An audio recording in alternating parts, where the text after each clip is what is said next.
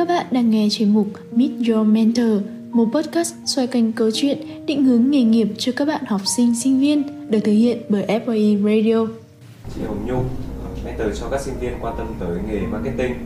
Chị Nhung là một chuyên gia branding và marketing, có nhiều kinh nghiệm cho các công ty khác nhau.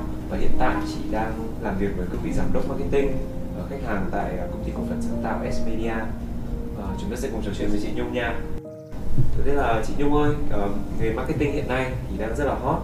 Thì tuy nhiên với nhiều người thì họ vẫn chưa hiểu thật sự và đầy đủ rằng marketing là nghề tiếp thị hay là quảng cáo. Vậy thì một cách chung nhất và dễ hiểu nhất mà nghề marketing có thể được hiểu là nghề gì ạ? Ờ, chị nghĩ rằng là có rất nhiều người uh, trong cả trong và ngoài ngành thì mọi người đều sẽ có những cái khái niệm uh, hiểu một cách đơn giản về marketing, đấy là tiếp thị hoặc là quảng cáo. Uh, điển hình là chị thấy uh, thường các sách dịch marketing từ nước ngoài về ấy, thì đều dịch là marketing là tiếp thị. Uh, chị nghĩ rằng là những khái niệm đấy cũng là những khái niệm thể hiện được một phần cái tính chất của cái công việc marketing. À, ngày xưa thì chị nhớ là khi mà mình đi học ấy thì uh, chị được học một cái khái niệm nó khá là dài là uh, marketing là tìm hiểu cái nhu cầu, tức là cái insight của khách hàng, uh, làm sao và và làm sao mà để có thể đáp ứng được cái insight đó một cách đúng nhất. Đấy. Thế nhưng mà sau khi mà chị làm nghề vài năm thì chị uh, nghĩ là Uh, tự bản thân chị thì nếu cho chị định nghĩa thì chị sẽ định nghĩa là marketing là uh, việc sử dụng phương tiện hình ảnh, nội dung, uh, các kênh truyền thông để truyền đạt uh, những thông điệp đến với khách hàng. Và marketing thì phải gắn với bán hàng, có nghĩa là marketing làm bất cứ cái gì thì mục tiêu cuối cùng cũng phải là bán hàng, tăng doanh số. Đấy, hoặc là đạt được mục tiêu về doanh số. Thì chị nghĩ là đấy là đối với bản thân chị, cá nhân chị thì chị thấy rằng đấy là định nghĩa uh, gọi là sát nhất thực tế về marketing. Vậy thì chị có thể cho em và các bạn hiểu thêm về những mảng chuyên ngành của nghề marketing không? Thật ra chị nghĩ là tại vì thật ra nói về định nghĩa ấy, thì định nghĩa này thường bao trùm định nghĩa khác. Ở trong những bối cảnh khác nhau thì mình có cách dùng khác nhau, nên là ví dụ như có thể nói là trong chiến lược uh, truyền thông và thương hiệu thì có chiến lược marketing. Nhưng ngược lại ở một khía cạnh khác mà mình tìm hiểu thì có thể là trong chiến lược uh, marketing lại có là chiến lược truyền thông và thương hiệu. Thành ra chị nghĩ là để nói là bao hàm thì nó cũng sẽ sẽ sẽ hơi khó để mà nói là khía cạnh nào nó sẽ đúng. Bởi vì chị thấy là đa phần mọi người hoặc là các trường đang dạy ấy, thì sẽ gọi chung là ngành marketing. Trong ngành marketing thì mình sẽ học về truyền thông, thương hiệu, học về marketing và học về những cái uh, chuyên môn nghiệp vụ um, chuyên sâu của marketing. Đấy.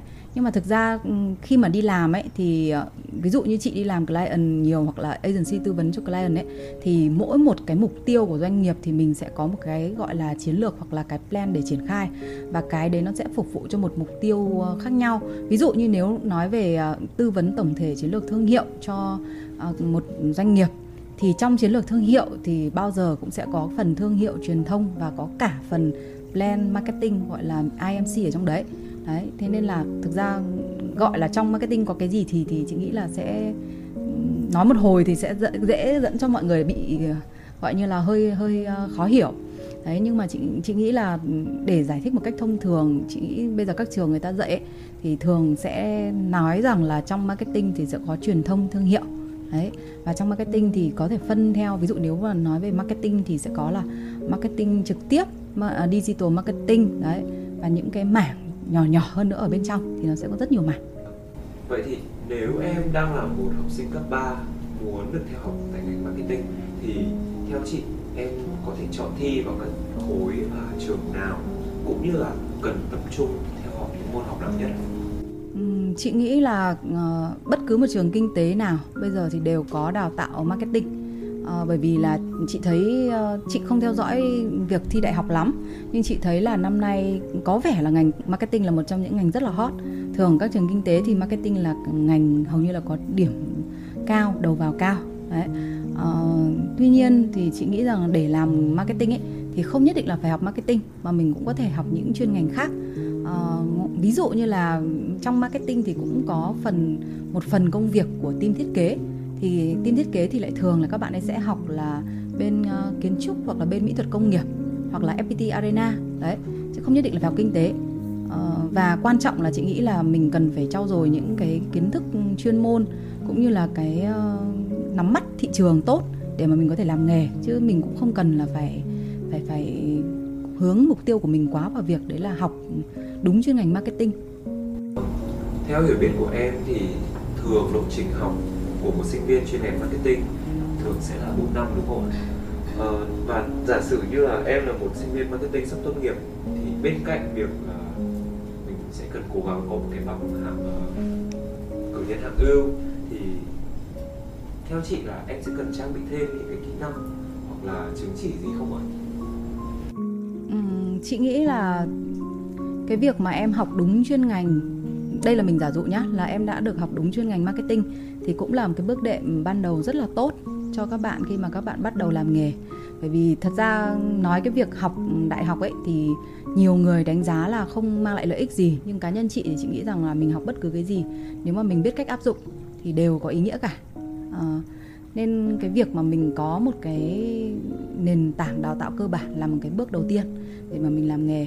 À, thứ hai nữa là chị nghĩ là những nghề khác thì chị không biết, nhưng mà nghề marketing thì chị nghĩ là cái quan trọng nhất của người làm marketing ấy, đấy là người trong nghề bọn chị thường gọi là sen, tức là cái thị hiếu của của cái người làm ấy nó tốt.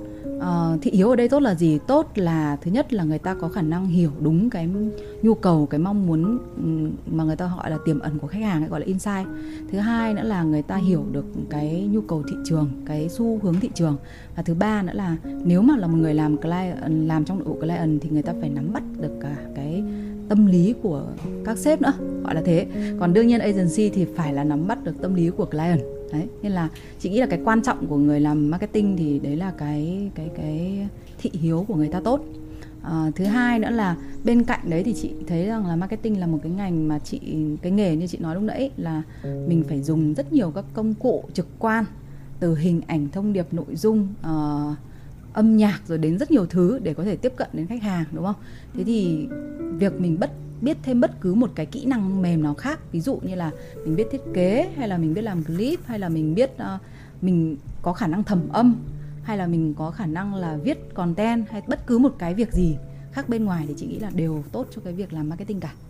Em cũng được biết là có rất nhiều bạn sinh viên lăn tăn về câu chuyện sau khi tốt nghiệp thì một cử nhân sẽ có cơ hội ứng tuyển và làm việc tại những vị trí nào trong một công ty về marketing.